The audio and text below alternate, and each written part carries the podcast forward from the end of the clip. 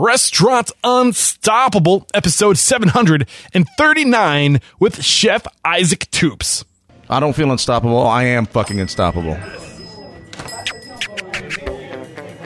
Are you ready for it factors, success stories, failures, and bombs of restaurant industry knowledge? Then join Eric Cacciatore and today's incredible guest as they share what it takes to become unstoppable.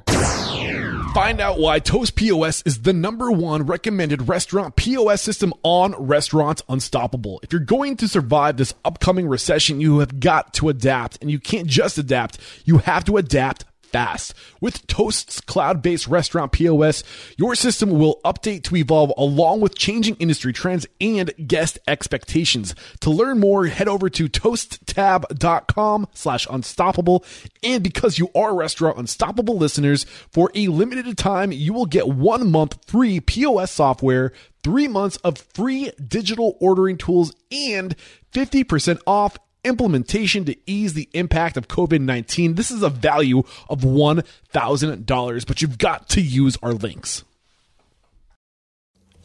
What up, Unstoppables? You know I'm to say it. I have to say it. Can't put enough emphasis on how how important it is that you use our links when trying to connect with Toast Tab. That's really a huge support to the show. If you don't use the link to make your first contact with Toast, they'll assume you found out about Toast through somebody else. So, um, you know, if you've ever engaged with their platform, a bot, sent an email, done a demo, uh, that is where the lead is going to go. So make sure you head over to toasttab.com slash unstoppable right now.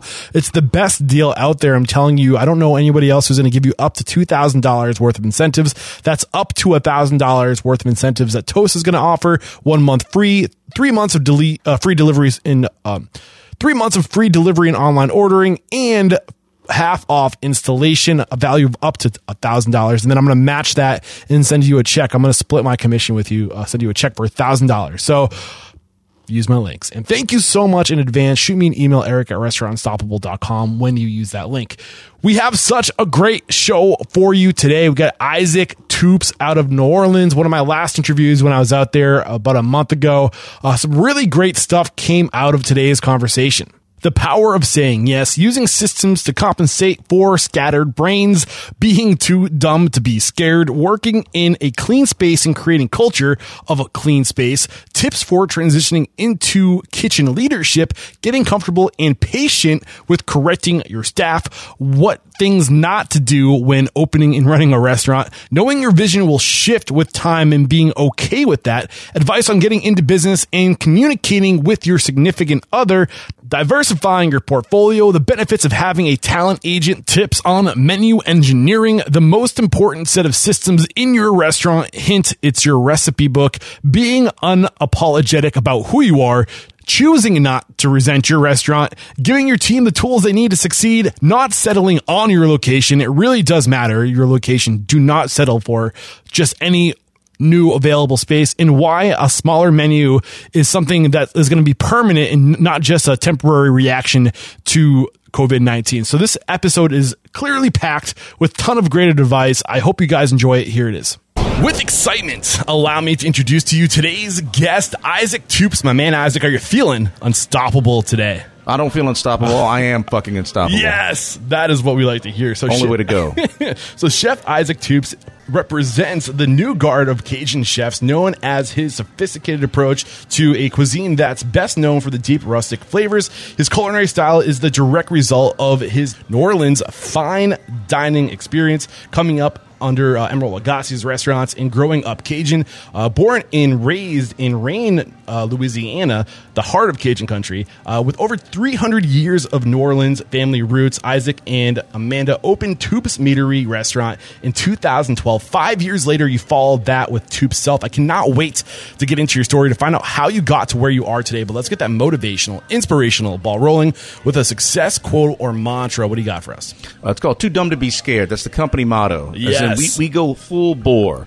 We go straight into a project with sometimes reckless abandon. It normally works out for us, but we we have incredible drive, and we just we bow our heads, and we know how to go, we know how to work, we know how to hump. Just get into it. Nothing, Yeah, just get nothing into to it. it, but to Into the it, fray. right? And I love to say, ignorance is bliss. It's a common saying, and it's so true. I think if you put too much emphasis on, it's good to plan, it's good to have a strategy, but at the same time, if you overthink it, analysis by or paralysis by analysis is another saying, right? Mm-hmm. Um, but really, why does that resonate with you, and how do you think that served you most up to this point in your life? Uh, honestly, working really hard and always just having my foot forward has always really worked hard for me. Mm. It's, it's it's done really well for me. Like everything, like go in the situation and just go go 90 miles an hour and put all your work into it. Don't take days off. Put every resource you can. Say yes to everything, Yeah. unless somebody wants money. So every little publication that comes out, every radio program, every TV program, That's us. every little big thing, I say yes to. Well, thank you for saying yes today, man. I can't. Of course, I say to, yes to everything. I can't wait to get into your story. So, uh, where does it make sense to start telling your story? I mean, I knew that you had barely any experience when you went to work for Emeril Lagasse, but what, what, like, did you were you passionate about food before that? Like, when does it start? Small background story. Okay. I'll, I'll keep it short. Please. Uh, born and raised in Rayne, Louisiana. Spent my first twenty years there uh, in Cajun country, and that's that's deep Cajun country. So just because you're from Louisiana doesn't mean you're Cajun. Sorry, it's actually only about 100 square miles. Okay. That is Cajun country in South Louisiana. There, I said it. I'm Cajun. Uh, my family actually, on my father's side, predates the Cajuns. So we were we were here for several decades before the Cajuns came over, and then my mother's side, they're the ones who brought all the Cajun influence w- with them. So that being said, my mother and father are Prairie Cajun and Coastal Cajun. My father being the Coastal Cajun, and my mother being the Prairie Cajun.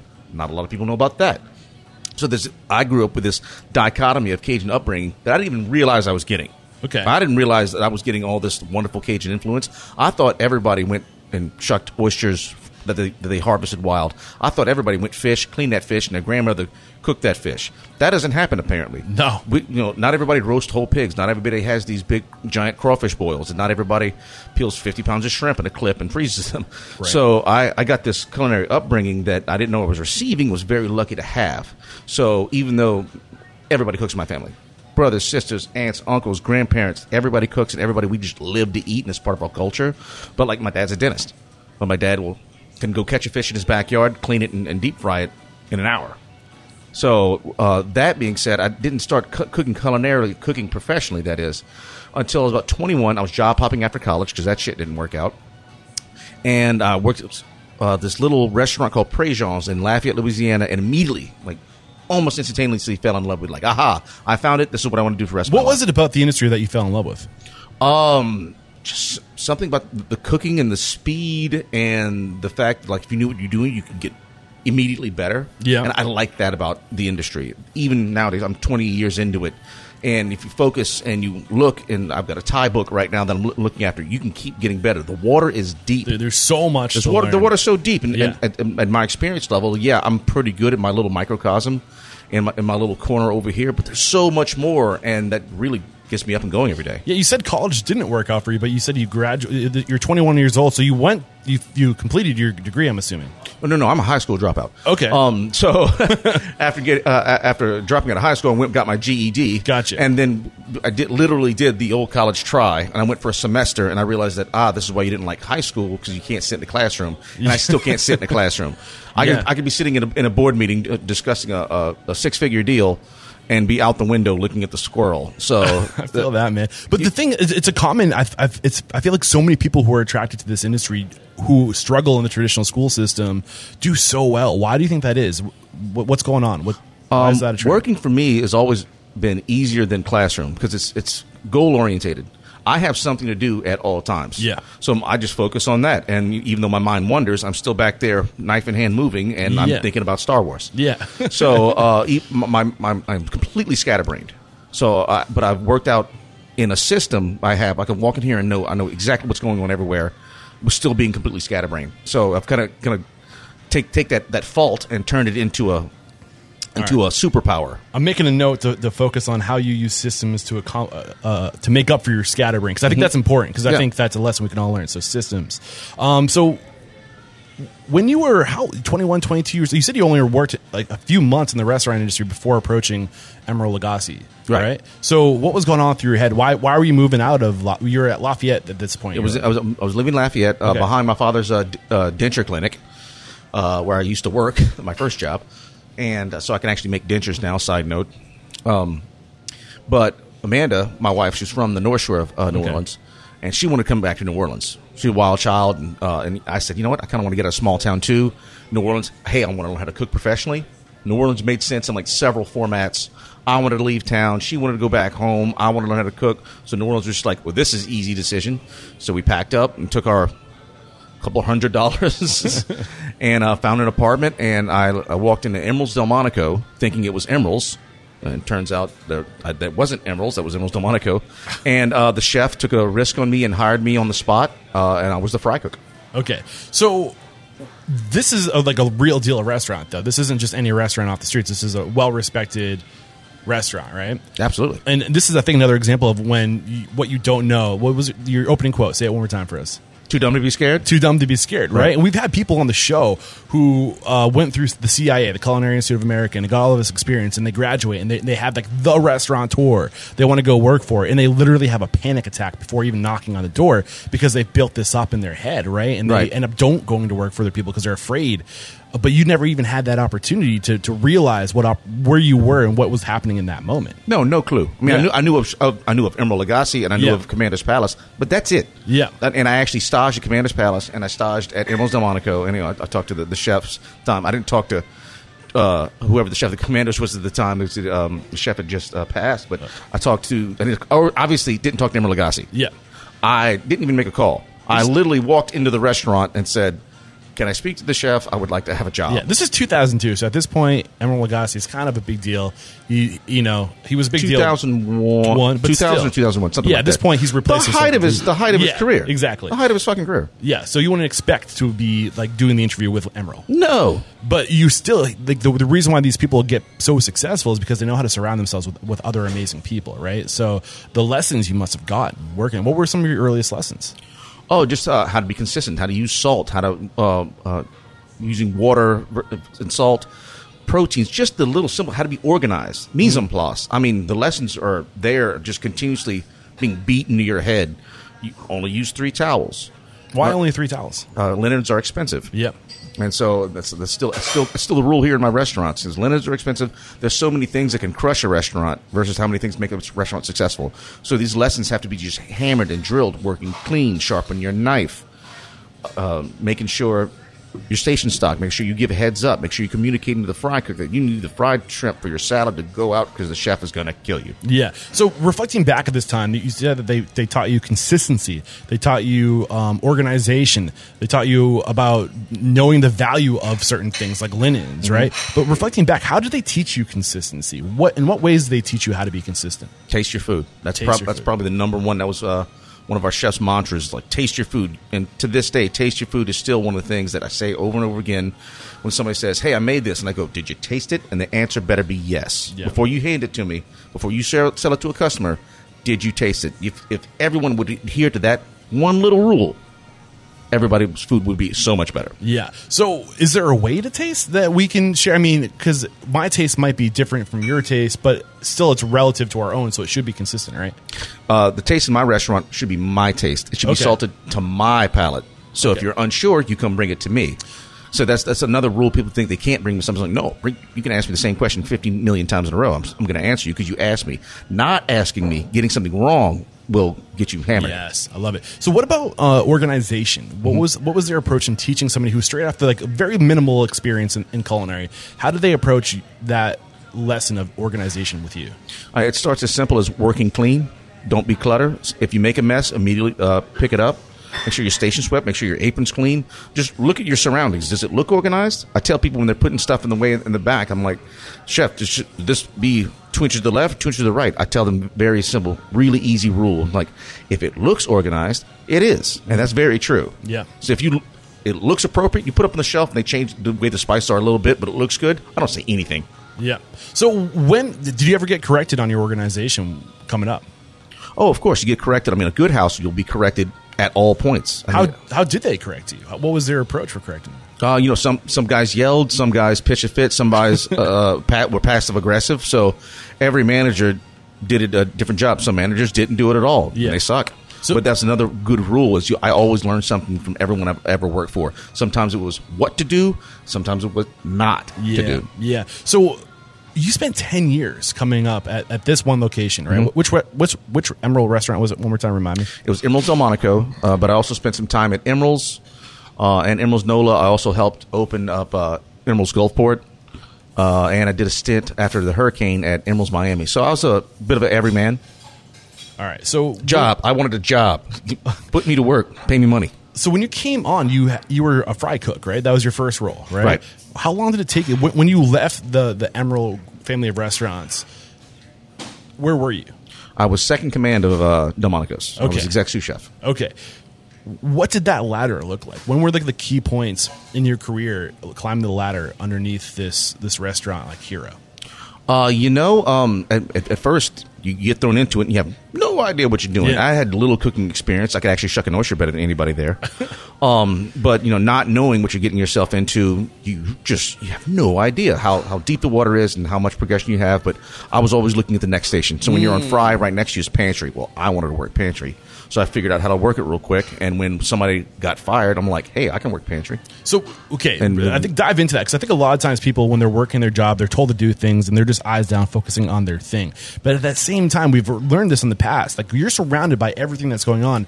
Like how do like how do you did you make it a point to like notice how long they're keeping the pan on the range? Like were they were you timing it? Were you getting the rhythms down? Like what what does that look like? Studying the next role look like? It, it's all of that. It's being where your surroundings. And yes, the first thing you should focus on is what's in front of you, Yeah. the- your task at hand. But as soon as you got that down, and you got to take some guys would take a smoke break. I didn't. I would take a break and go learn the, the saute station, Nice. and I would ask questions, and I would go to the chef. Chef, why has this happened? He would actually appreciated that. Yes. And um, and um, a fellow banter with my other cooks. I'm like, hey, uh, I'll do your knife work.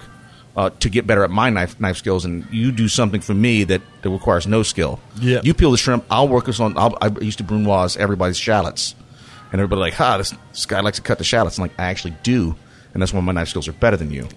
I'm also humble. Yeah, but I think there the, the other lesson there is to um, is to ask questions. Like pay attention, ask questions, and like you said, they will appreciate that. The people that you're working with and for will appreciate this.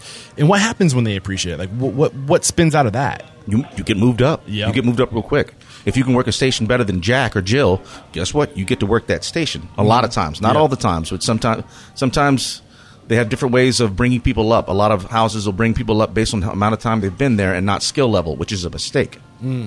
Why is that a mistake? It's a mistake because just because you've been here longer than me doesn't mean you can do the job better than me. There you go. I move people up whether you can do the job better. I don't care how long you've been here, Yeah. or how old you are, or what your skill level like, or you went to culinary school, or you work for Grant Achatz. I don't give a fuck. So when did you take on a leadership role? When did that happen? Uh, it happened pretty quick, and I actually kind of as soon as I made sous chef, I was only a couple years into it, so I went from fry cook to pantry to saute to apps to butcher to saucier to manager, all within a couple of years. Damn. Uh, and as soon as I took over uh, the sous chef role, I was actually already telling people what to do, and I was always I was already friends with everybody anyway. So it was like, hey, I need you to do this now, and I was like, okay, cool, no problem, Isaac. So what was that transition like? Being everyone's friend, but then transitioning to a management or leadership role where now you're their boss too. Because a lot of people do struggle with that transition. Uh, I got burned a couple times for sure. Yeah. uh, and it takes being burned What do you mean by being burned? uh, you know, you you let your friend get away with something, or you cover for them when you're the manager and they're they're the cook, and then they, they screw you over and they didn't they didn't mise en place like they said they would, or they, they left something dirty and think, oh, don't worry, that's my boy Isaac can get away with that. Yeah. So it takes you learning that hard lesson. I also had problems telling someone older than me what to do. I was raised, you know, respect your elders and and be like that. And the chef actually said this famous quote, and I will always love this quote. He says, uh, "Hey, look, uh, you having problems dealing with the older guy? This is how you think about it. It's your job or it's his job. Pick one." I'm like, oh, thanks, chef. That was it was crude and it was to the point and it made a lot of sense. And I, I take that to this day. It's like his job or mine. Well, that made it a whole lot easier, and I fired that dude. yeah, well, it's right. I mean, it's hard to do, but it, you're right. Your It, job it or used mine. to be. It Yeah. used to be. Now I could fire somebody and take a nap. So, what what has changed in you to, that has made it easier? Like, what's the dialogue in your your, your brain look like? Uh, the dialogue in my brain is, is actually like the polar opposite of say Marco Pierre White would be that I am everybody's friend in there. I'm your boss first, but I'm also your friend. You can come to me with anything. Like you got a an extramarital problem, you got a drug problem. You can come to me. I could probably figure it out. I've got a really good rapport with everybody. Yeah. The dishwasher, my general manager, my wife. We all have an open line of communication. You have you have a problem with anything, you come see me. And when I ask you to do something, I mean, I ask like to ask you to, right now. Hey, would you tip your hat just a little bit? And thank you. And if you you can't understand that, it's like all I, say somebody underseasons something. I'm going to go up and say, "Hey, Aaron, would you add some more salt to that?" And the response best be, "Yes, chef." And it's that simple. Mm. That's simple. You, I, I think about when I ask someone else to, I go, "How do I want to be asked? Do I want to be yelled at? No, I don't want to be yelled at. Do I want to be fussed at? Do I want to be passive aggressive? Do I just like just start kicking shit around? Like, no, just come ask me straightforward to do something. That's it. That's it. Got you. So, um, moving around Emeril's, like reflecting at that time, all these different experiences you had, all these roles you had. What were the biggest lessons that you think you learned? I mean, you you you learned everything about your culinary career, mostly at this at under this restaurateur. But what were your biggest lessons that you think that this experience gave you?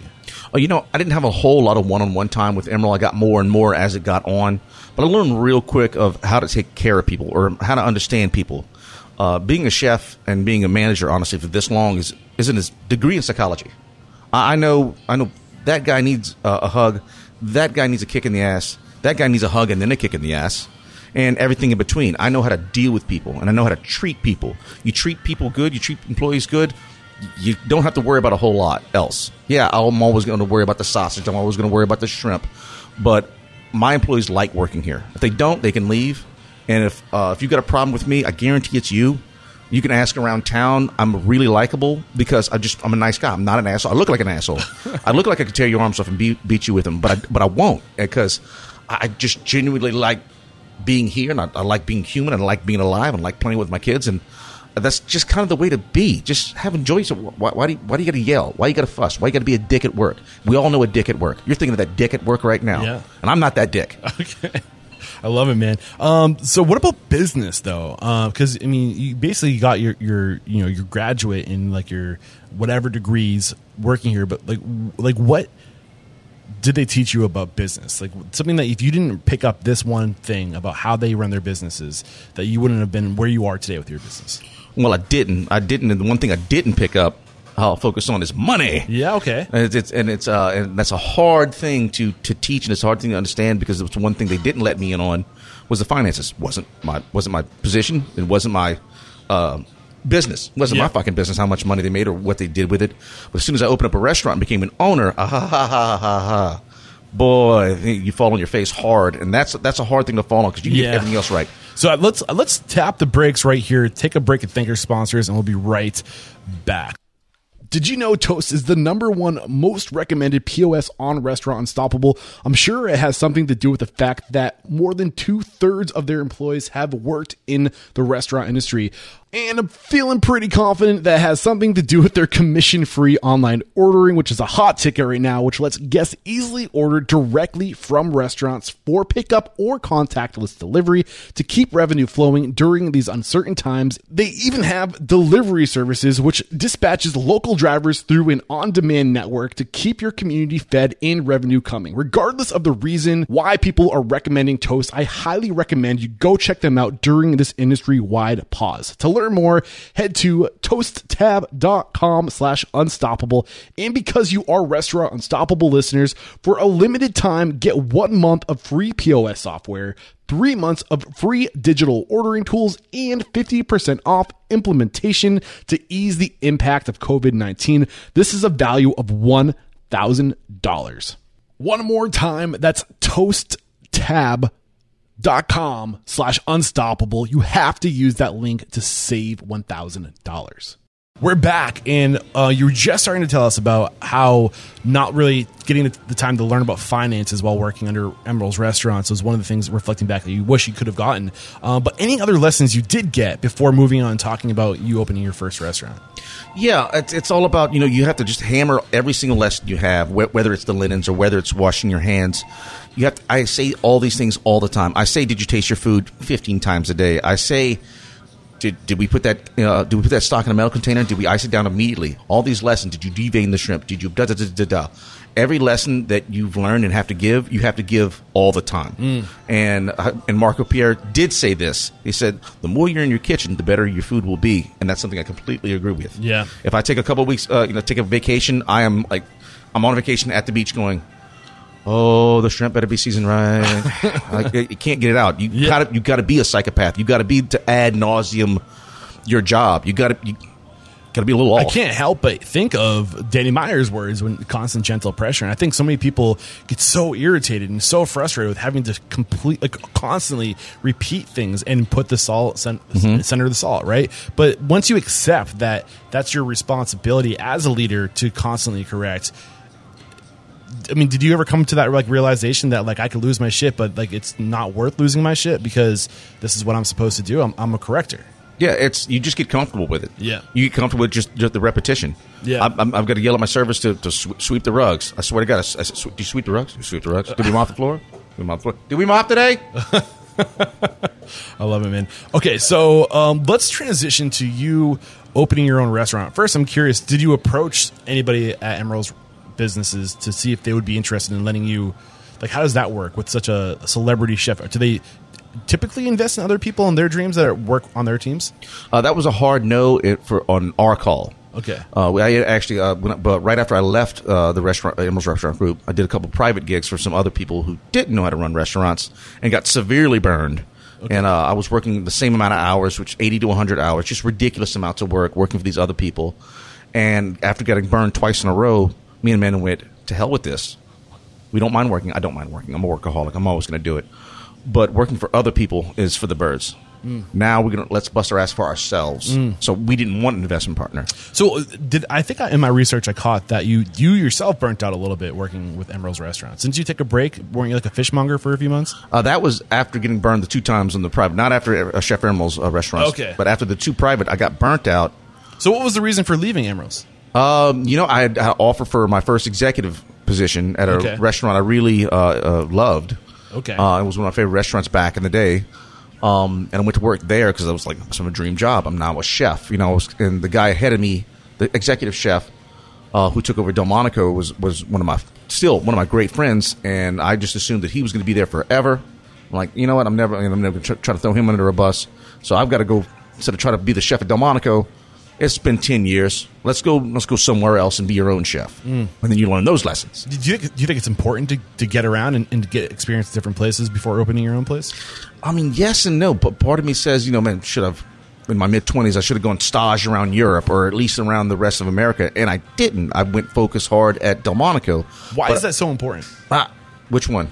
Staging, getting out, getting different experiences. I think I think that's very important, but I didn't do that. Yeah. uh, and uh, some of some of me wishes I did. At the same time, I'm doing pretty good how I did it. yeah. So I have these regrets. Like you want to have these regrets, but look at where I'm at now. I'm, I'm in a pretty good position. yeah. Uh, pandemic, outstanding. Um, uh, but yeah, you know, just uh, getting out and eating new things, traveling, talking to people. Knowledge is power. Yeah. So you, you left uh, Emeril's Restaurants to go take on this executive chef role. Um, and you said you did some consulting too. Uh, what were some of the big lessons that, with all the knowledge and all the skills you picked up working for such an industry great, go transitioning to these new spaces? Did you see things that they were doing that you instantly improved? And like, what were the things that people typically missed that maybe that you picked up on in this Uh, circumstance? you know, Chef always had a really good, keeping a really good team around him. Okay. And so, uh, some of these other, I, mean, I made mistake. I made my own mistakes. So I'm not throwing anybody under the bus. But some business owners want to open up restaurants because they think it's glorious or whatever, and they don't know what they're doing. yeah. So, and it's hard to hard to t- tell somebody whose owners you're they're signing your checks that you don't know what you're doing, and, and they just they they see the numbers, the numbers don't come in wrong, and say, well, they get reactionary. It's like, okay, we got to change everything now. I'm like, no, hold on. So. That's, that's that's the hardest thing to do is when you're working with somebody or you're working with a team and then you have several team members who aren't doing their part and there's nothing you can do about it. That's extremely frustrating. Yeah, this is going back almost ten years ago. We don't have to mention the name of the restaurant, but what weren't they doing right? Like, what were the things that you instantly were like, "This needs to change"? Uh, not paying their employees. Okay, uh, and then one of the owners driving up in a nice car. So it was like a blatant, just a blatant slap in the face. Yep. Uh, you know, I actually uh, had to pay my own sous chef out of my pocket. Yep. Uh, and it was after I left that job. It was six months before I got my money back. Yeah. and so, and then uh, they were just starting to do some some illegal stuff, which is actually how they got shut down. They were. physically taking liquor from one of their other restaurants and bringing it over to their, their restaurant Why and is that selling ille- it. Why is that illegal? You ever try to open, you ever try to just set up a bar No. Ill- illegally and try Yeah. to no no the uh, the, al- the alcohol board does Yeah. does not like that. You have to have a liquor license. If you don't have Little a liquor license, Yeah. Got you. so it's, it's it's a bunch of little things, and you know, um, and they try to stranglehold my food. I'm like, you brought me on as this culinary leader, and now you're telling me what to cook. Now. Yes, you're the owner, but you hired me for a job. Yeah, got you. Um, great lessons. Any other lessons before we start to transition to your story with what you got he- going on here with Toups Meatery? Um, you know, those those a lot of lessons are hard. Uh, learn them quick. Don't repeat yourself. So when when did you have this vision for Toups Meatery? When did you know exactly what it was you wanted to do? You know, that's kind of a was a growing for the first couple of years. It was kind of a growing scale. At first, I kind of wanted to open up a, a deli butcher shop. Okay. Toups Meatery was going to be you know a high end butcher shop, and you sell meats and you sell sandwiches. And pretty soon, it's like, oh, we'll do sandwiches and we'll do uh, we'll do a pasta dish. Oh, you know what? We're also going to add some cracklings and we're also going to serve. You know what? Okay, it's a restaurant. So I had to go to my wife and go like, okay, look, we're scratching all this. It's a it's a um, let's not joke. It's a restaurant now. So was that a hard pill for you to swallow, or is this what you wanted to do? No, no, no, no. It was Okay. the easy pill. In fact, Okay. once once I accepted that this was restaurant, I actually felt better about it. Yeah. I'm like, okay, now I know how to do this. Yeah, I think the, the the lesson there too is that we get so sometimes we get so caught up um, in getting things perfect, right? Just the way we want them to be, and this is going to be the, our dream restaurant, just like this forever. Then we start, and then we realize that what we thought isn't necessarily what's best, right? So I think you have to be open to adapting. And what was call, like what was causing these adaptations? Was it customer requests? Was it like like what were what were the reasons why you're adding all these different things on? Uh, you know, um, well, at first we opened up as the restaurant. We didn't open up as a, as a deli and change um, before all this started. So you, you open up with a plan. You, Mm-hmm. that plan goes to shit real quick. You fall on your face. Well, plan B. Have plan C through Z and then ZB, Z one, two, three. Yeah. Because you have you have to have a new plan almost at all times, and you have to have a backup plan. Then your backups and your backups. So we opened up first night. We sold all the food all the food. The next night we did the same thing. We kept doing that and like, okay, I need a big, I need more coolers. And then you realize, okay, I'm not making enough money. Oh, I see. I'm not charging enough for my food. Ah, I have too much labor. Ah, the rent's too high. Well, you can't do anything about the damn rent. Yeah. And we almost closed this restaurant. Uh, right after Hurricane Isaac, coincidentally or not coincidentally, always wanted to have a hurricane named after me. Get one shut, almost shuts my dream down. so these little lessons like, like money and payroll and oh, oh, insurance is a thing. Wait, I have to pay payroll. So you have to pay to pay. You have to pay money to pay people Yeah. payroll tax. It keeps And- compounding, Yeah, it just keeps shit. So like, like, these lessons are really great lessons. They're hard lessons to learn. Um, wh- when it came to finance, like what didn't you know? What were the lessons you had to learn the hard way? Uh, pretty much all the lessons Okay. uh, about finances in the hard way and, and how to move money around and how to use credit credit cards and how to use uh, you know small business loans and how to pay it back and how to get tax deductions off all that and it's very complicated. My wife uh, luckily takes care of uh, most of the finances and Okay. what in what department and I have a good team. And your wife is your, your business partner in this room. My wife was my one on one 50 50 business partner. So I- how do you two complement each other? Uh, we come. Uh, we try to stay in each other's lanes, even though we cross lanes a whole lot. So uh, you know, I'm, I'm obviously the culinary director and, and the face of it all, and I'm the jackass that jumps on TV and, radio, and radio when nec- Yeah. necessary. and Amanda takes care of like all the social media and all the and a lot of the paperwork, and she keeps my ass in line, Yeah. which is a fucking job in and of itself. And so you know, she needs something that's like Isaac. We need for financial reasons. We need to you know, take on this, this, and this. I'm like, okay, I'll do it, and I'll make that happen. And so, you know, we we were together for a long time before we started restaurant touring together. And I think that was essential. Why? So we already knew each other because it's a. It was we still fight on occasion, but it's, it was very rough opening this place. And if we weren't been in a committed relationship, I don't think we'd have made it if we'd have mm. just started out. So what advice do you have going into business with your significant other? They say your business partner is basically a marriage, uh, but this was actually a marriage. But like, what what advice do you have out there for people who are g- getting into this together? Like, how did you guys get through it? uh, before you start an argument, take a big, deep fucking breath and think about what you say. Are you saying it out of anger? Saying it out of anger, best not say it. Wait, wait, just wait. Because if you have you have a legitimate grievance, Yeah. say it. Say it even kilter. Don't cuss. Don't try to bring any attitude with it. yeah, And like, and you'll, you'll re- actually reformat how to how to say that to almost anybody. yeah. So true. Um, back to finances. I know you mentioned your wife manages a lot of the finances, but what do you know the names of the systems you've adopted, uh, the the approach, the practices of managing money and moving money around? Is there? A Yeah, cash is king. Okay. uh, keep keep all your money, but n- and know where to invest it. You know, we don't know the stock market very well, but we have rental properties. Okay. and uh, you know, um, uh, I don't know the internet internet that well, but Amanda does, and people like my big stupid face, and they like my face on, on the books and whatnot. So we know how to cross promote ourselves. Okay. and we do radio shows and we do podcasts and we do books. I got I'm writing the second book right now. Okay. and I'm writing a children's book. All right. I'm doing it all, man. So I how, do it all. How do you cross promote yourself? Give us some skills on how to get our name out there, how to get our brand out there. Yeah. Um, people love their food porn, and I don't know your version of food porn, but people love it. Okay. And people love it uh, apparently because we pay attention to all these little things. They love it better when I'm I'm I'm holding it and my face is in the shot with the food, and I can't tell you why, and I don't care, but I know how. so and you know and, and things like with uh, I did Top Chef, and then Top Chef uh, got me like, oh hey, this got these publishing companies. Uh, Little Brown wants uh, wants to do a book with you. Oh good, I want to do a book with them. Oh hey, because you you did the book, this person wants to sponsor you on some bourbon. Oh okay, and I made a contact with bourbon. Hey, I also know this guy. He owns a blah blah blah blah. So you're always making connections. Always be nice. Always be courteous. Do you have somebody who's managing? Do you have a manager, like a talent manager, who's finding you these opportunities, or are these just coming to you because you do so well? both and i have i have a team i mean i have a, a pr company i have a talent agent i have a talent lawyer uh, we have a, a pri- we have a cpa we have we have the whole, the whole team Okay. my general manager takes care of a lot of things that are that are non-restaurant work but it's still part of the, the family get together When did you start leveraging all these different elements of like like having like a publicist? I don't think I've ever heard of. I'm sure probably some of my guests, past guests, have had. What was the term you used? Talent manager or uh, talent? well, so i have a talent agent which is different from my my pr firm so what's the difference? my talent agent um, only gets paid when I get I get paid like to do a TV show, and she makes sure she sells me the TV show for the appropriate amount, for with, with appropriate amount of uh, things going on, and in and in the wording to make sure I'm not getting screwed over. Yeah. and she then they also will reach out. So the the, the my PR firm, I'm sorry, my, my talent agency, CAA Creative Arts uh, Agency, in New, based out of New York. They'll so a producer or a show will call them. Hey, I'm looking for uh, a big bald Cajun who, who, who can re- know- who can we got a wrestle who can wrestle an alligator.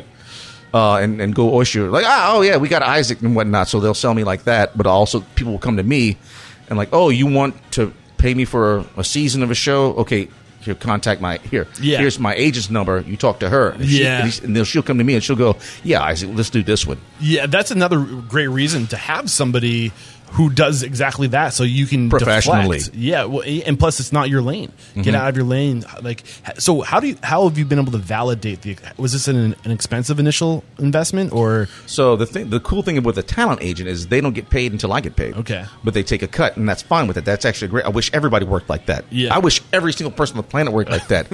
um, my PR firm, on the other hand, they get paid a, a monthly monthly fee every year, and they're more like the my cheerleaders. Okay. so they're the ones doing. Look, it's Isaac. And they call up newspapers and they call up shows, Hype. and hype, and they uh, put together packages, and yeah, they're they're the hype team. Okay, I love it. Um, who is your talent? Oh, you're not. Your, sorry, your publicist. I like to give people shout outs just to. Oh, uh, that's um, uh, Brustman Carrino. All right, cool. Thank you very much. Um, so we, we talked about finance. Uh, we talked about how you, you and your wife have lanes. We talked about the differences between publicists and uh, talent management. Um, what were other some of the other key things that you think? Do you think you picked that up because of Emeril? Like that whole? Did you have that in the back of your mind, like thinking like I could be a brand? And you are a great personality. Uh, do you think you would have thought like that, and if you didn't have the kind of that influence coming up? No, never. I actually never thought of any of this like TV chef, celebrity chef. I actually thought it was a bit of a joke. Okay. Honestly, I, I, honestly, I'm a bit of a joke. Um, um, I'm, I'm a bit of a character. I've always been this character. I'm, Yeah. the, I'm the same guy on TV. I'm the same guy on radio. I'm the same guy in the kitchen. I can't turn this shit off. But it's an asset I'm a a smart character. ass. Yeah, Yeah. smart asset. Um, and I, I never, you know, and when Top Chef came around the first time, uh, and they say, "Hey, you want to do Top Chef?" I didn't want to do it. Why not? I didn't want to do it at all. I'm like a TV chef. That's not what I got in this for. Yeah. And a lot of kids, and I'll say if you're listening, if you're getting to this, to be to be rich and famous, you're not going to be rich and you're not going to be famous. That's the 0.1% of us make it to celebrity chef status. Yeah. And that's a weird status. I'm a celebrity chef. I still laugh at that. I'm like, that, that, that's not a real thing. But it is a real thing. And we're treated like rock stars. And I appreciate that because I don't want to die on the line. At the same time, it's not something you should be going for and training for. But I digress. I hear you. So, um, reflecting back on the, some of the things you shared, you also mentioned that one of your biggest challenges getting started wasn't pricing out your menu. You, you weren't charging enough, and you had you figured that out the hard way. Take us through that, re- reliving that. Like, how did you make it right? Uh, you know, uh, I knew how to do food costs and inventory and whatnot, so I wasn't completely uh, in, in the dark on things. But uh, it's all about what something's worth, not necessarily what you can charge for it. What's the difference? So, um, you know, so I do food costs, and for like, say, for instance, my boudin balls.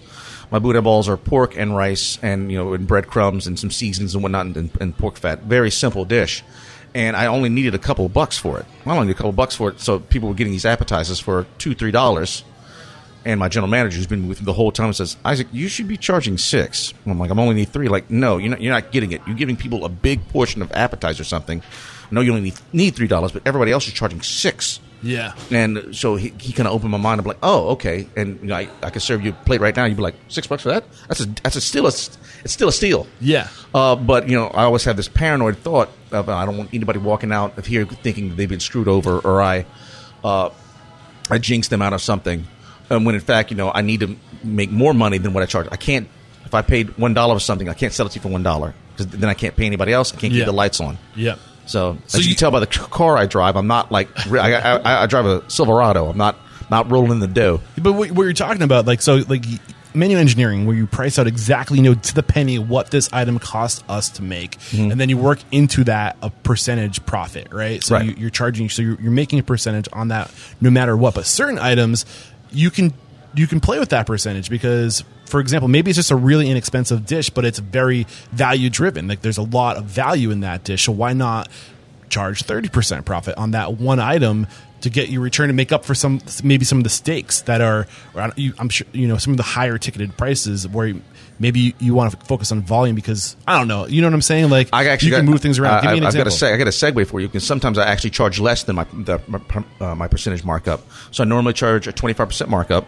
As if I, I pay, if I pay 25 cents for it, I charge you a dollar for it because that keeps all the lights on and keeps all the other bills, and there are bills coming in. But sometimes I only ch- do a 50 percent markup, especially if something's a higher in uh, price. Yeah. So let's say I, I sell you a steak, uh, and that steak cost me twenty dollars. Yeah. Well, instead of charging you eighty, I'm only going to charge you sixty. However, if I just charge you, if I charge you sixty, and I it only cost me twenty, then I just made forty. Mm. Whereas if the boudin balls cost me one dollar, I sell it. I sell it to you for four dollars. That's a twenty five percent. So, but I've only made three dollars now. yeah So even though my, my food cost is is down percentage wise, I made more money, and that's when you know how to like you gotta know when to to lean the system. Yeah. So yeah, food costs not be- might not be good, but I'm making money. Mm-hmm. Which would you rather? Good food costs or making money? I know which the answer is. making money Making money. yeah I love it anything we haven't I mean I want to talk a little bit about um, you mentioned that you are a scatterbrain and I'm a scatterbrain. I think a lot of people that are into this industry are scatterbrains but you lean on systems you said. Uh, before we get into that anything we haven't brought to the surface about the early days big lessons that you things you wish you knew now that you know or knew then that you know now? Uh, you know, definitely one of the lessons when I opened up the first menu, I'd, I'd love to have a copy of one and look at it and just slap myself in the face for it because there was a bunch of weird, trite crap on there that it really took me a couple of years of of being open to realize exactly what the meatery was. You asked me this earlier, how- like when did you know? I'm like, a couple of years after we opened was exactly what I know, and like now I know what it is, and you know, um, but you didn't know. uh, I remember this first thought I had like, I have my own restaurant. I can do whatever I want. Oh shit. what is that? What does that mean? Yeah, right. Oh my god! I, I didn't know it at first, so I, you know, repeated some stuff that I had done in the past, and you know, put this on, this on. This is what I want to do. Yeah, this is what I want to do. Is it good? I don't know. Uh, so it, it took me years to fully like be happy with what I was serving.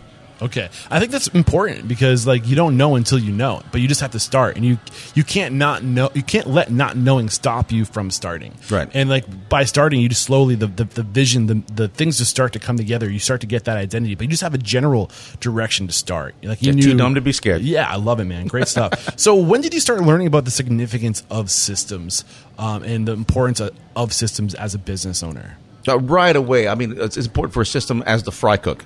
It's uh, you know uh, important for systems as for any job whatsoever. Uh, cooking specifically, um, is the there's a way to do things, and you have to repeat them, but it's not always going to come in the same way. Gotcha. So every every service I've ever ran, the thousands of service we ran in this restaurant, not a single one has gone the exact same way. So you got to be flexible, and you have to have your systems, and you should you should know, okay, I need about this much, and just go about like this, but be ready to juggle. Be ready to juggle. Have your systems in place, but knowing that that system is going to going to break at some point, and you'll have to adjust to it. Yeah. flexible. Be flexible. What's the most important system that you have in your business? If you had to to, to narrow it down to one.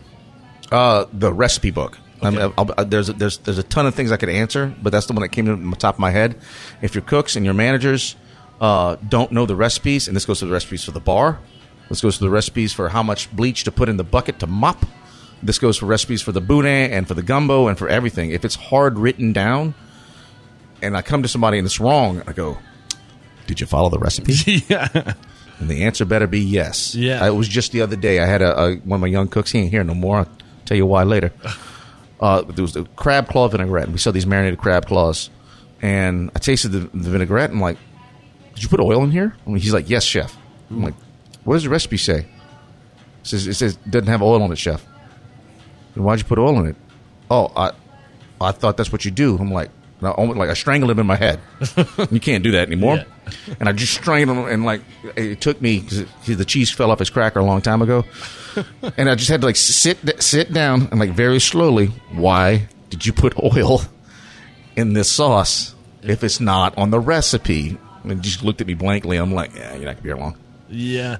Uh, what is one element of a recipe book that a lot of people leave out that is really important that will take that tool to the next level?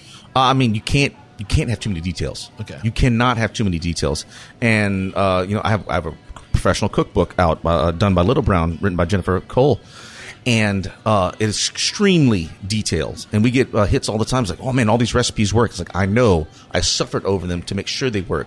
And they went through a food writer, and we make sure we talked in re- regular language and not restaurateur language. So my restaurant cookbook, the one the cooks look at, isn't as detailed oriented as my my cookbook, and because the cooks know how to read the systems Okay. and they know how to to, to, to make you know um, educated guesses on stuff. However, there are no guesses in the book. It's all it's all incremental. It's all either weighed out, measured out. There's nothing that can go wrong Okay. So the more except specific- human error. Yeah. Human, there's, there's always going to be human error. Oh, can't account for that. I you can, have to. Account I can tell that. you to fry the chicken to, to 155, and you're going to screw that up. Yeah, man. So I, the other thing I picked up about you, and I, this kind of ties back into your media and your publicists, um, you're, you're, you have a whole story tied to the brand, and I think that's a lot of a lot of people miss that opportunity to identify with, you know, what is the business and what's the story behind the business, and, and is why is the business the way it is, and I feel like you have leaned into that a lot with your brand and the story behind the business. Do you want to get into that? Yeah, I mean everything we do is on brand, and we, in fact, we, that that phrase "on brand" comes up a whole lot. You know, um, we run bone marrow. What do, what's on top of the bone marrow? Chicken gizzards. and you know, it, it's very meaty. Meatery is guttural, and we have horns up on the top, and we have axes, and we have gators everywhere. I have a gator. On, my entire back is is, is, is a gator tattoo, and the book is chasing the gator, and there's a gator on the mural out front. uh, and we always kind of keep it tied into those Cajun roots. However, I have lamb neck braids and anchovy and red wine. That's not Cajun, but you wouldn't notice. Yeah. And I do a lot of other things that aren't Cajun, but you don't notice. And you know what? uh, Extra special? You don't care. Who cares? You put it in your mouth, you go, God, this is fucking delicious. And you don't care if it's Cajun. You don't care if it's Creole. You don't care if it's Southern. I got some lemongrass in there. I got some uh, aged Korean soy sauce. No one gives a shit. It's delicious. Yeah, one of the things that comes up on the show a lot is that your your restaurant needs to be an extension of who you are. I mean, you can develop a concept or a brand, but if it's something that you have to show up to every day that isn't an extension of you, then it's going to be that much harder to show up every day. Yeah. But if the feels like this brand is a literal, I mean, I'm sitting, I'm looking around. There's pictures of your family around us. Um, I'm, I'm assuming that little guy is you. When That you're little guy's me. Yeah. So like, the, like this, this. This whole building is a reflection of your your history, your family's history, your values. What happens when you do that? It's extremely um, enlightening. It's not only enlightening, but it's it's, it's it's empowering. And another thing, when you when you get your own place, you, you make this wonderful realization that you can you only have to do what you want to do. And it was wonderful inspiration when I read Martin Picard's cookbook, Au Pied de Cochon, from from Montreal. And reading it was it's it hit me, just hit me in the fucking head. Young cook, he says, "I'd never serve anything that I don't want to eat myself." And I'm like, "Whoa, you can do that?" And like, of course you can do that, but I, I never really like. So I don't have to have a, chicken breast on my menu. No, and I never will. Yeah. and I never serve chicken breast in my restaurant. And have these things. It's like I don't like uh, Atlantic salmon. Guess what? I don't serve. I don't serve anything that I don't want to eat, and I don't especially don't serve anything that like like you have to have. I don't have soup. People ask, No. "Why do you serve soup?" I don't want to serve a soup, and it's that easy. There you go. It's that fucking easy. I don't have three salads. I have one. It's a nice one. It's very simple. Yeah. What, I can't put grilled chicken on. on uh, get a grilled chicken Caesar. Caesar? No, fuck off. and I can't can't get a burger at night because I don't want to sell burgers at night. yeah. I got people that walk out. So fine. I love it, man. You are who you are, and I think it's important to know what you want and what you want to be, and to show up every day. I mean, especially, in, I feel like in a city you can get away with it more because there's a broader uh, market that you that will align and identify with you and what you're doing.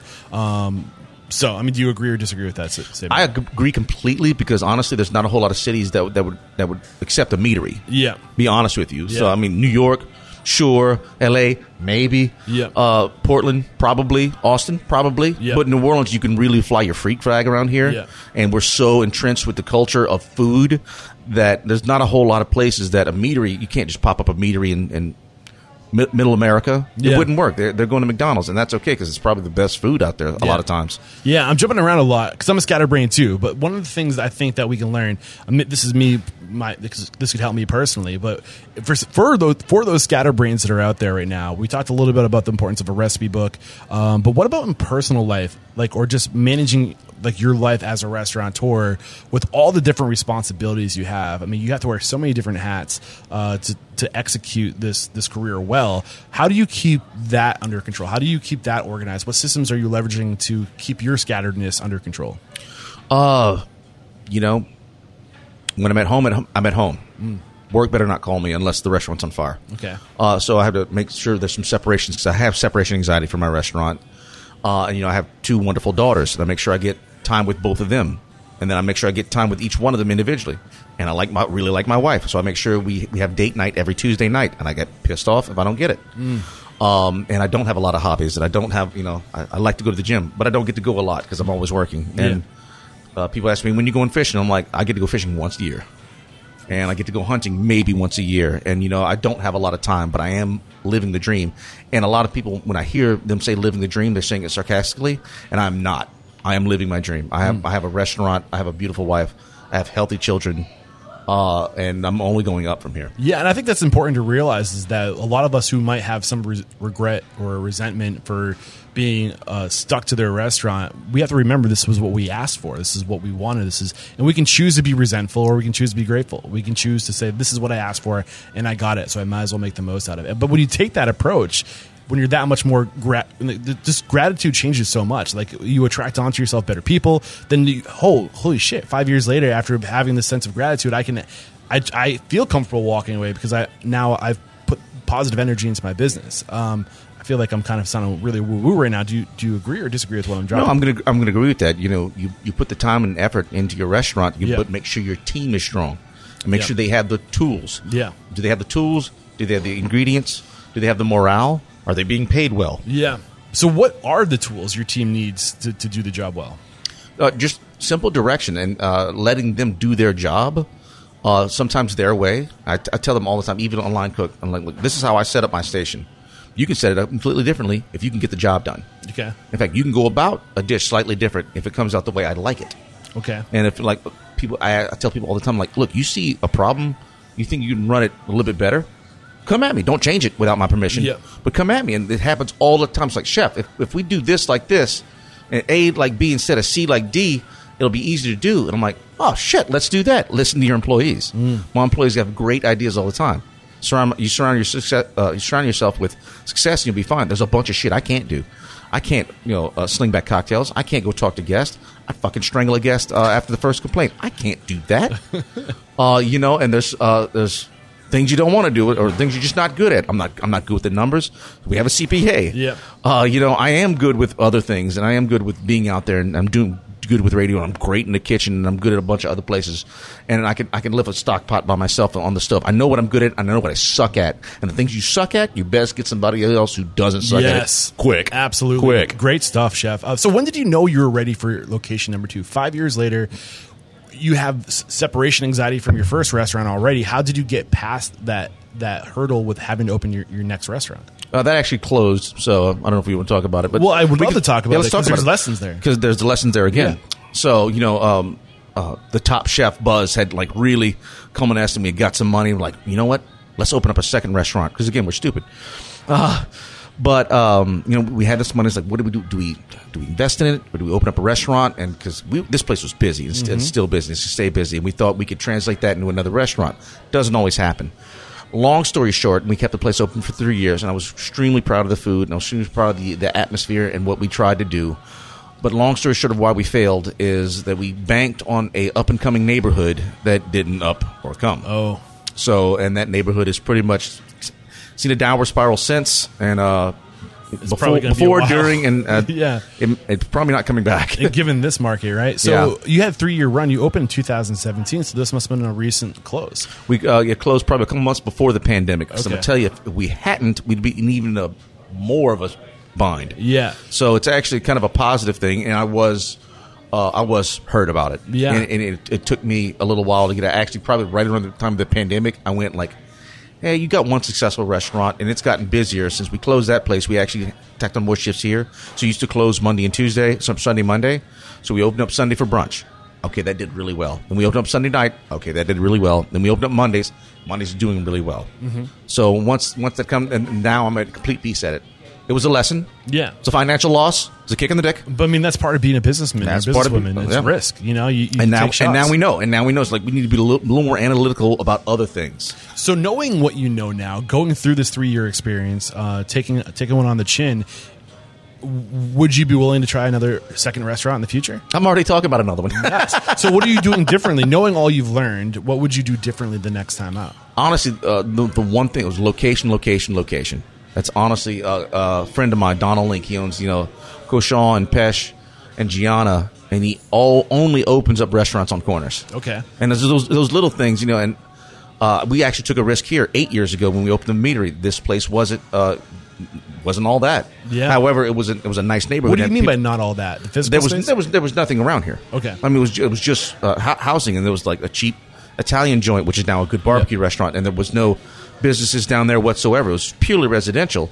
So coming in here was like, okay, this neighborhood I think needs a restaurant. Yep.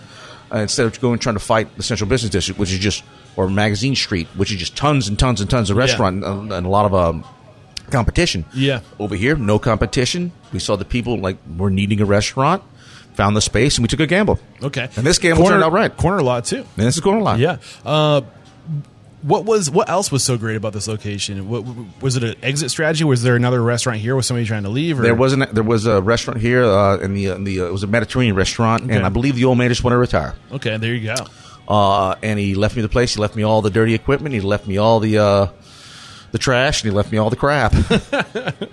Awesome. Uh, so this next restaurant you're going to open, I know we probably can't talk too much about it, but any other things that all the, the experience you've had now, almost tw- over tw- over 20 years, about 20 years of experience.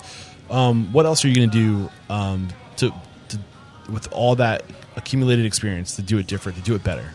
you know, just make sure that we're going to have you know constant traffic, humans coming by in one way or another, whether it's foot traffic, tour buses. I don't care. You know, you have to you have to really get your presence out there. You have to make sure you, you can have the best restaurant on the earth. And if you don't have, I'll quote the uh, vice president of Emeril's, asses in seats. If you don't have asses in seats, estate. You you will you will have nothing. Yeah, I love some of the, some of the best restaurants in the world have closed for that. Yeah. I I, I know people who have amazing restaurants with no customers and they shut down, Mm-hmm. and they also know on the other hand, terrible restaurants that have a line out the door Mm-hmm. because they have a line because people like a line. It's it draws you in. Uh, yeah, absolutely. So, um, regarding on that note of viral, um, how have you handled COVID nineteen? Um, I mean, I don't like to spend a ton of time on COVID nineteen, but I feel like what my listeners could benefit from is what you've taken in um, and how you plan on coming back. What what changes you made in your business to to get through this weird time? you know, we shifted gears immediately. Okay. And I think that's a good, hard lesson to learn is when, when shit hits the fan to get out the uh, spick and span and, and get to cleaning real quick. Uh, because something's going to happen. If you don't start moving right now, uh, you're going to suffer. You're going to suffer badly. Yeah. So we immediately, we, we closed on one day. Closed on one day. We essentially dipped the restaurant in bleach. And then we everybody put masks on and we gloved up. We put sanitizer out there, and then we opened up for takeout service. This is the only thing we could do. We couldn't have anybody inside. And then we immediately reached out and um, we we started this family meal program organically. I can't say that I like, oh, we're gonna have a shutdown and we're gonna start feeding 500 people every day out of pocket. Not how it happened. How it happened was we only had luckily we managed to keep 75 percent of our staff. We had to let go a couple of servers and a couple of um, cooks. But I told them, look, you can't have a job and we'll get your job back as soon as possible.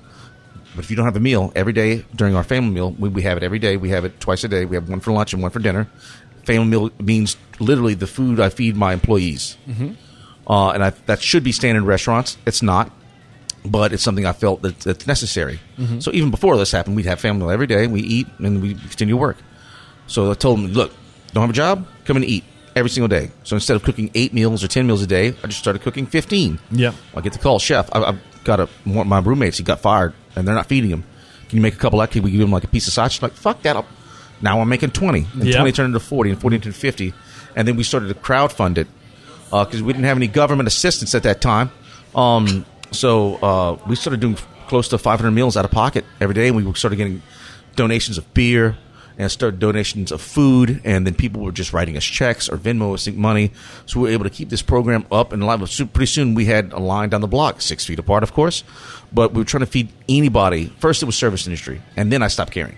I said, I don't, I don't care. You need a meal, come get a meal. If you can afford it, pay for a meal, and then that'll go back into the, into the family meal program and keeping the lights off. I'm not making any money right now. In fact, I'm, I'm losing a little, but it's keeping the lights on. It's keeping my employees fed, and it's keeping all, all everybody who needs food food. And that's a horrible thing to say that in 2020, in the greatest country on earth, that we have people out there to this day with no food. Yeah, and at this point, I, th- I feel like it's too late to to react to, to COVID nineteen. I hope you would have already reacted whatever way you're going to react. But the lesson here is that when shit does hit the fan, it's gonna hit the fan. Uh, when things stop, just because cash flow stops doesn't mean relationships stop. And re- business is all about those relationships. Cash is just a tool to help us manage relationships, right? So you gotta keep those relationships going. You gotta take care of these people because yeah, you might be losing cash, but what you're gaining in that relationship and and, and getting a tighter bond with your community, you can't put a price on that. And you're not doing it. I mean, you're doing it for the right reasons. You know, you're not doing it because you're hoping that to get a return. But when you take care of people, it always comes back somehow, some way. You don't know how to track it, but it will come back. You just have to have that faith that it comes back. Uh, and, and just, I want to commend you for taking care of your community during that time. It's the best thing. It's the only thing we can do, right? It's it's what I do. I, I cook food for people. You know, uh, I can't go on the front lines of the medical industry. I'm, I'm not a doctor. Yeah. What what I can do is I, I have a I have a giant craw, I have a giant uh, crawfish pots. And I have big wooden paddles, and I can put big amounts of food out to people in, in mass. And I just felt a moral responsibility. I didn't need somebody from the government to tell me, "Hey, start cooking." I didn't need a deity to tell me. I didn't need my mom to, to, to gild me. None of, none of that happened. Yeah. I we immediately just was like, you know what? I'm going to start cooking. People Yeah. are hungry. So, are you going to change anything about your business going forward that will be a, be a permanent change because of COVID 19?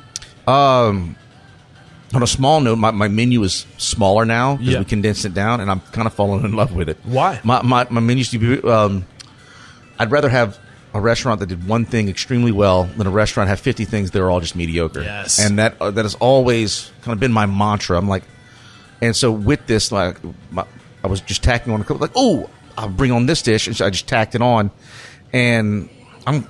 I don't think consi- consistency wasn't a problem, but now that I have lower staff, I want to have less things. Just just focus on these small amount of things. And the menu's still not small. It's not a micro uh, menu, but it's smaller. And I'm, I may keep it for the rest of the time because it's actually like it's all of the best hits, and it's all it's what everybody loves. And I might bring back a couple of the other dishes, but honestly, the size of the menu is just easier to handle. Absolutely. It's going to be easier to handle in mass in mass quantities. I love it. So, anything we have not discussed up to this point, you're hoping to we discuss something that you're known for that we're, my listeners would just be losing out on if we didn't talk about it. Everybody every, every time someone asks me this during an interview process i always go there's probably something i should be saying right now. But this is the scatterbrain part. Somebody No. always, somebody always normally asks me a top chef question. You know right now i am uh, partnered with uh, jose andres' world central kitchen Nice. to actually get some money for some of these plates and these plates are going to the frontline workers and going to homeless shelters. And so p- partnered with jose andres is like you know one of my mentors. I, I met him one time on top chef coincidentally. Uh, but he's you know he gonna walk in his footsteps. Look, What is he doing? He's going out to Puerto Rico and feeding people after storms and whatnot. And he's going to where uh, the bushfires and feeding people there. Like that's what we should be doing. And that's that that's that that guy's doing it right. I want to do that. Yeah, and that was that's one more nugget that we can pull from your story is that you just said that Jose Andres is your mentor. You met him one time. You don't need the way the world we live in such a fortunate place right now because we can literally tap into the minds of the most successful, driven, you you name it, people out there. They they just put it out there. You can listen to their books, you can listen to their podcasts, you can listen to the people that have interviewed them. Like you can get you can allow yourself to be so influenced. You can get inspiration from anywhere. So don't you know like get out there and start paying attention to what other people are doing. Find your inspiration, right? Right. I love it. Um, so one question I ask all my guests before we go to the speed round is: uh, our mission statement is to inspire, empower, and transform the industry. Uh, how have you transformed? How can we learn from your transformation? Uh, I used to be tough as nails, and now I'm tough as adamantium. uh, you can't get me down, and uh, you know, I'm I'm I'm a I'm a I'm a positivity guy. I'm an optimist. The glass is half full, and it's half full of whiskey. uh, you know, and you got you got to do it yourself. Don't wait for somebody. Somebody else not going to tell you to get in line. Somebody's not going to tell you to wake up in the morning. You got to find that. A quote Eminem. You got to find that shit within you Yeah. and pull that shit out. Yeah, and So be a winner. Are you an optimist every day? Do you ever have your days where you're just like, "Fuck"? Only a psychopath liar would say he's oh I'm positive all the time. Of course, I have some. I had a down week last week, Yeah. and uh, my wife had to slap me out of it because I hadn't got any days off. So I got a day off and I spent some time wrestling my kids. And I went out to eat and then got drunk. I'm like. Big deep breath. Okay, and we're back into it. Okay, Yeah. yeah. yeah. So you know, no, yeah. Of course, this shit hits you, especially during now times. Yeah. And you know, some when money gets low, or you have to shut down a restaurant, or your kid gets sick, or your wife's pissed off at you.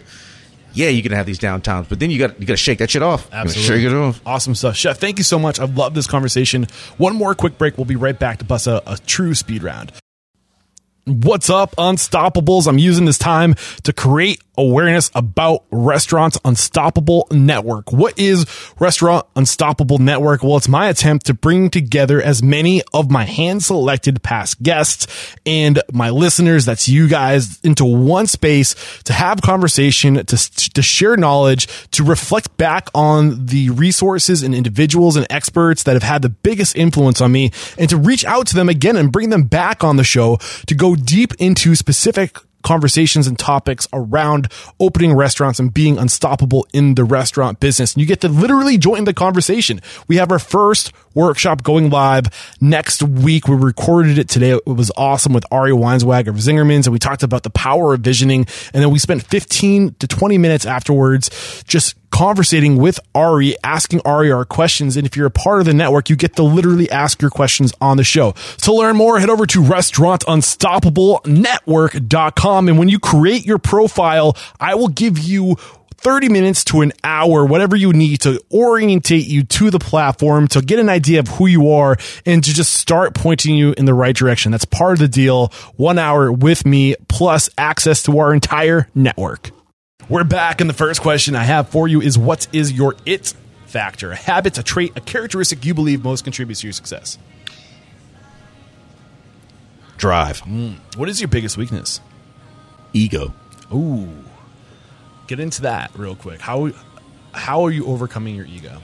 Ego is my favorite drug, and a little bit of it is fantastic. Make you confident. Doing a public speaking, going to do some TV, do a radio, Yeah. Walk into the kitchen, super confident. Ego's a little high. Too much, and my wife makes comments like we would have to butter my ears, get my head through the door, and then you get cocky and you're overconfident and you think you're like better than other people, and you're one of these chefs that like. "Mm, Oh, they're doing that over there. And you become one of these fucking snobs, and that's Yeah. one thing I hate is snobbery. Yeah, I love it. There's a good balance there for sure. Yeah, ego's a great drug, but what what's one question you ask or thing you look for when you're growing your team when you're when you're interviewing people? team player. I love it. I mean- what? Keep going. Uh, I mean, I've taken several people off the street with zero culinary talent. Zero, Sounds familiar. None, none, none whatsoever, and turned them into badass cooks and badass But chefs. look at yourself. I mean, you grew up with food, so you didn't Yeah. have zero culinary experience, but you did have you didn't have any much professional. no, culinary. no professional Yeah. line cooking experience. That, that that's that has to be learned. And so, you know, I, I never look at. I almost never. Your resume means doesn't even mean worth the paper on it. Yeah. honestly, Hire- come into the kitchen, work. Then I'll figure out real quick, real quick Yeah. if you're going to work here. Yeah, hire for attitude, train for skill. Yeah, something that I could, I could train you. You get the attitude. I could train you to fucking lift a truck. I love it. Uh, what is one of your biggest challenges today? Staying calm.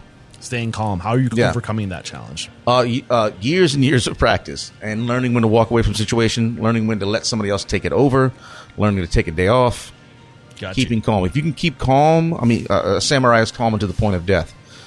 Because dying wasn't, wouldn't, being upset when you get killed doesn't, does not really solve anything, is it? no. Uh, share one code of conduct or behavior you teach your team. This is a way to be, a way to act.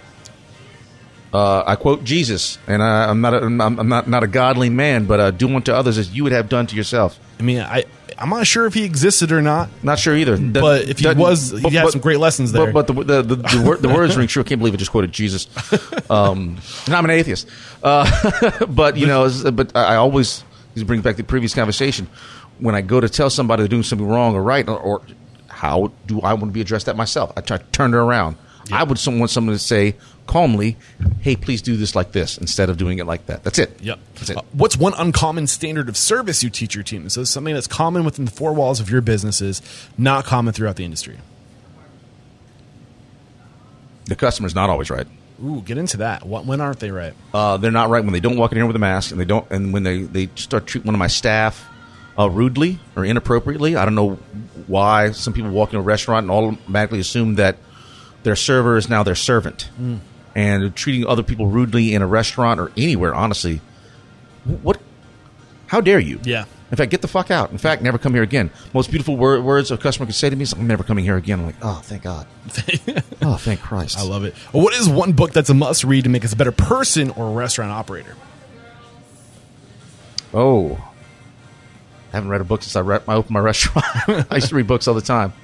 Uh, you know, what? I'll say I'll say what's what's what's coming off the top of my head, and that's I brought this. The, my, my favorite cookbooks of all time is Au Pied de Cochon. Okay. It just um, written by Martin Picard, and it follows his restaurant and what what he does, and he's a self-admitted big fat French guy. Uh, and he does he does what he wants, and he treats his staff well, and he just tries, tries to to live his life within and with his restaurant and with his crew and with his family, not not at his restaurant or at his crew. Is like it's all one being. Yeah, and I, I kind of like marched that beat of there is no such thing as work life balance. There's just Balance. just living intentionally in, in your life's work. But when you do it right, I mean, it's just another way of saying like work life balance. But it's just like living intentionally, and doing exactly what you want to do, and knowing what you want, and just getting it. you Right. know? So like Um, the first the first week of being a father, you're like, oh yeah, I'm living with children now. And after the second week, you're like, I'm living. oh. Uh, what is one thing you feel restaurateurs don't do well enough or often enough? I don't like to stick my nose in other people's businesses, but I, I think a lot of people don't don't ask their employees or ask their good customers, hey, what can we do better? Yeah, I love it. Uh, some recommendations now. What is one service you've outsourced or hired? We already mentioned a couple. You can repeat those here if you want.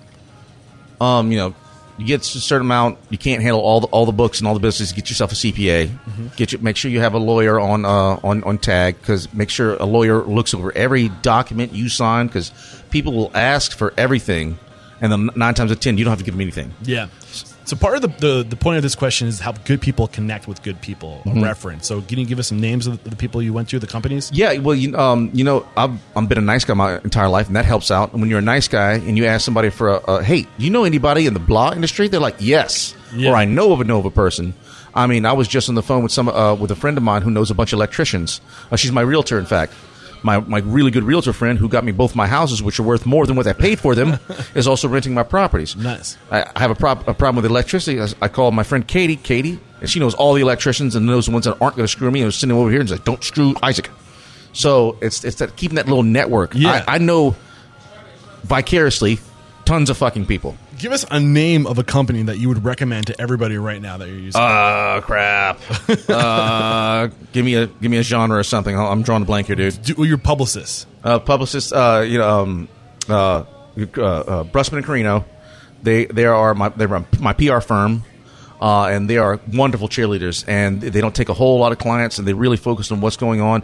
Even though, so they also have clients. I'm not going to name names. Other clients in New Orleans, they make sure to differentiate so we all get an equal part of the share. Okay. Uh, their other clients are not Cajun and whatnot. So when the Cajun thing comes up, they call me. When the non-Cajun thing comes up, they call them. Got you. So they know how to divvy up the pie, and they really know how to really, really sell the sell the head. throw your talent manager out there too because i feel like there's might be a lot of people who are listening to this who are just naturally got charm or charisma and maybe they're interested in, in leveraging that that outlet to, to get their brand in front of more people who's your talent agent A talent agent. Uh, that, that's uh, Hannah with a C- Creative Arts uh, agent, agency. I hope I said that uh, acronym right. Uh, and uh, you know they're wonderful. They make sure that they have my back. Again, they don't make money until I make money. i think that's why it's important to you know recommend people yeah, like this Uh, and you know you've ha- you've got to bring the personality, and it, it's it's all about you know if you're entertaining, that makes their job easier. Yeah. So not, but I will I will like to say this is like just because you're a chef doesn't mean you have to get yourself on camera. it's true Uh, I know plenty of chefs who want nothing to It's do with the for limelight. everybody. It's not for everybody. It's not designed for everybody. yep Um, and you know, make sure you're getting yourself something that you want to do. Got you. Okay, we're almost at the end. Uh, a couple more questions. What's one piece of technology you've recently updated that's had a huge impact on communication, efficiency, profitability, anything like that? Instagram, baby. Instagram. It's all about Instagram. Yeah. Uh, it really is about the Insta, and you know, our social media uh, is is rising. And got 41,000 followers or something like Uh, that? 51. 51,000, sorry. uh, and you know that really does. I mean, you know, ten years ago, this wouldn't, wouldn't be. You know, it's like I pay for a commercial, or we got to get a radio program out there, or what what. Now it's you know it's, it's not free, but it's damn near free, and people love that Insta. So I pay a, a, photo, a personal photographer good money to come take food shots, take shots of us, and getting our, our brand out there on the building itself. We got the big mural out there right now, and you know when we do something for the community, we make sure it's it's all highlighted. You know, you got to you got to be out there, and you have to be out there consistently. We post on social media every day. Yeah. And um, I mean, you gave us some good nuggets there, like like outsourcing to do photography, take, take Mm-hmm. not just the food, but of the people. I think that's a really big thing. People don't let the cameras into like the, the people, the lives behind the restaurant. What's another p- piece of advice, like specific around Instagram, that has worked for you? Uh, I mean, oh, specifically around Instagram. Yeah. I mean, yeah, yeah. Get professional shots. Okay. People love that food porn, and we got to make sure it looks great. Is So, there like a campaign you guys have done that has been successful or anything like along those lines? uh, you know, I'm, I do a ton of charity. Okay. Uh, and that's always good. It's always good to throw back to your community. What is That's charity? Charity. Oh, I thought you said charity. Sorry, charity. I'm gonna, I'm gonna, uh, I'm gonna write charity down. It's not a bad That's idea, good. That's right? good. I like that. That's mine, guys. Gotcha. I think I Uh, know what charity is. Yeah, no, yeah. Char- you know, uh, uh, especially the ones that give back to community. I love to do edible schoolyard. It, it's what's teaching children how to grow their own vegetables and cook their own vegetables because I, th- I don't think a lot of children growing up learn that. Yeah, and I think there's a weird balance to find. There's a lot of people, and I don't know about you, man, but when I see it, and it's so obvious when you see it, where people are doing good for the sake of capturing doing good. How do you find the balance of of doing good for the sake of doing good, and just having the cameras there, but not the forefront, not capturing you what you would be doing regardless of whether or not there was cameras there? How do you find that balance? You could burn every camera right now; it'd still be doing the same thing. Yeah. And uh, it's fine if you want to shoot it, but it's not necessary. I don't need to. Uh, I don't need to be known for like, oh yeah, I did all this charity work. That's, I mean, you guys came second. Uh, the cam the cameras come after I started uh, doing this work. I didn't. I don't do this for fame. I don't do this for fortune. De- definitely not for fortune. Definitely not. But it's it's just this moral responsibility. It's like it's what you should do.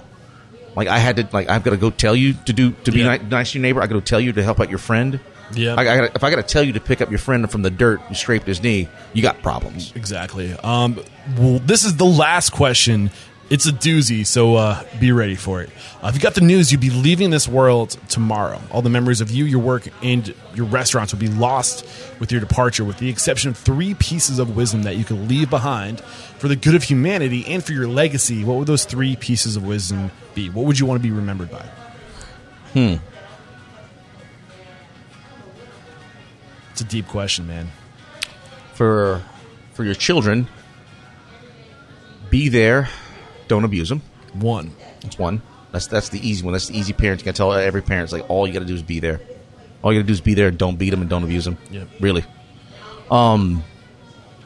Let's see. For work, do do it. Do it all. You do it one hundred percent, or don't do it at all. I love it. Two. Um. Find someone you love and love them more. Yes. And and, and just just constantly just pound that in and, and don't let it go. Three. Awesome stuff, Chef. Thank you so much. Uh, we wrap up every chat by calling somebody out. Who's somebody you respect and admire and believe would make a great guest mentor, like you made for us today? Somebody that if you knew they were interviewed on the show and you wanted to hear their story and their advice, you'd be listening to that episode. trying to think, somebody cool. I'm just just gonna go with one of my friends. Uh, Kelly Fields owns Willa Jean and the CBD, and she's cool. Uh, she's a badass pastry chef and got a long, wonderful story, and is going through trials and tribulations herself. And we became good friends, and her and my wife are great friends, and just just really one of those salt of the earth, good, fucking crazy kind of nut job. My kind of Uh, people. yeah, just people, and you know, uh, we're we're we're not we're another just like little tight knit community of chefs, and just respect the hell out of her. Yeah. Hit me with that name one more time. Kelly, Kelly Fields, Kelly Fields. she owns Willa Jean. Gotcha. Thank you so much, uh, Kelly. Look out, we're coming after you. And what if we want to come join your team, or you know, maybe we have questions around around some of the things you mentioned? What's the best way to, to follow you and connect? Uh, hit me up. I'm Toups Meatery on Team Toups on in Instagram. I'm on the Facebooks, and uh, you can reach out. Better yet, come to the meatery, get some cracklings and a pork chop. There we go. Uh, and I'm not sure what episode number this is going to be. Make sure you stick around for the closing thoughts. We'll drop that on you. But just head over to restaurantunstoppable.com slash whatever that number is. You'll find a complete summary of today's discussion, as well as any tools, uh, links to tool services, books recommended, and how to connect with Chef Toups over there. Again, Chef, thank you so much uh, for taking the time to share your story, your knowledge, and your mentorship. There is no questioning. You are unstoppable. Make it mine. Cheers. Thank Anytime. Bye There we go. Another episode wrapped up here at Restaurant Unstoppables. Chef Isaac Toups, thank you so much, brother. Uh, really such a great conversation. And the big takeaway for me, what I loved about Isaac is this just mentality of being unapologetically himself. And behind every great restaurant is a great person. And the, the, the secret to success, in my opinion, doesn't start by looking outwards and seeing what you can do to the world, but it looks, it starts looking inward and asking, what can I do with myself? And how can I work on myself? And how can I be self aware and then use systems and processes to uh, uh, correct for my weaknesses, using my network and the people that are nearest and dearest to me to correct for my weaknesses and to bring people together to, to exist to serve and just to be an overall great person. I love today's conversation. I also really love this uh, idea of getting a talent manager in the restaurant industry. Uh, you don't have you don't have the time to be out there paying attention to opportunities and to say yes to. You're too busy running your restaurant, putting your nose down, making a name for yourself, and you don't have to pay them until you get paid. I love that mentality. So if you think you're a personality and you think you're somebody who can get out, get out there and get some media and get some, um, you know, what's the word media press then get out there get a talent agent and have them go to work for you i think that's really interesting uh, i want to learn more about that and before I let you guys go, I have to remind you to please come hang out with us at Restaurant Unstoppable Network. This is the future for me, guys. This is where I want to spend most of my time. This is where I want to connect with my listeners and my past guests and all the experts and authorities that I've had on the show to bring them to one spot. Going forward, I'm going to be very methodical, very intentional with the content that I'm putting out. I'm going to be asking myself questions like if I'm opening a restaurant tomorrow, what are the things I need to do? Who are the people I need to talk to? You and who knows, maybe I might even start making some moves to open my own restaurant. And maybe what I, I'll be doing is using the podcast to go to the people that you guys would need to be going to if you were doing the same thing, aka opening a restaurant. And the other cool part about this network is it's not just about me, it's you guys too. What are your challenges? Who would you like me to talk to? I'm paying attention. We're polling you guys. You're weighing in and you're literally influencing the direction of the podcast. If you want to be a part of the conversation and hang out with a bunch of other people facing the same challenges as you and getting the support from all these people, come hang out, restaurantunstoppablenetwork.com. And when you sign up and create a profile, I'll give you at least a 30 minute conversation up to an hour, whatever you need to get you orientated to the platform and to help start pointing you in the right direction. One more time, restaurantunstoppablenetwork.com. Peace out, guys.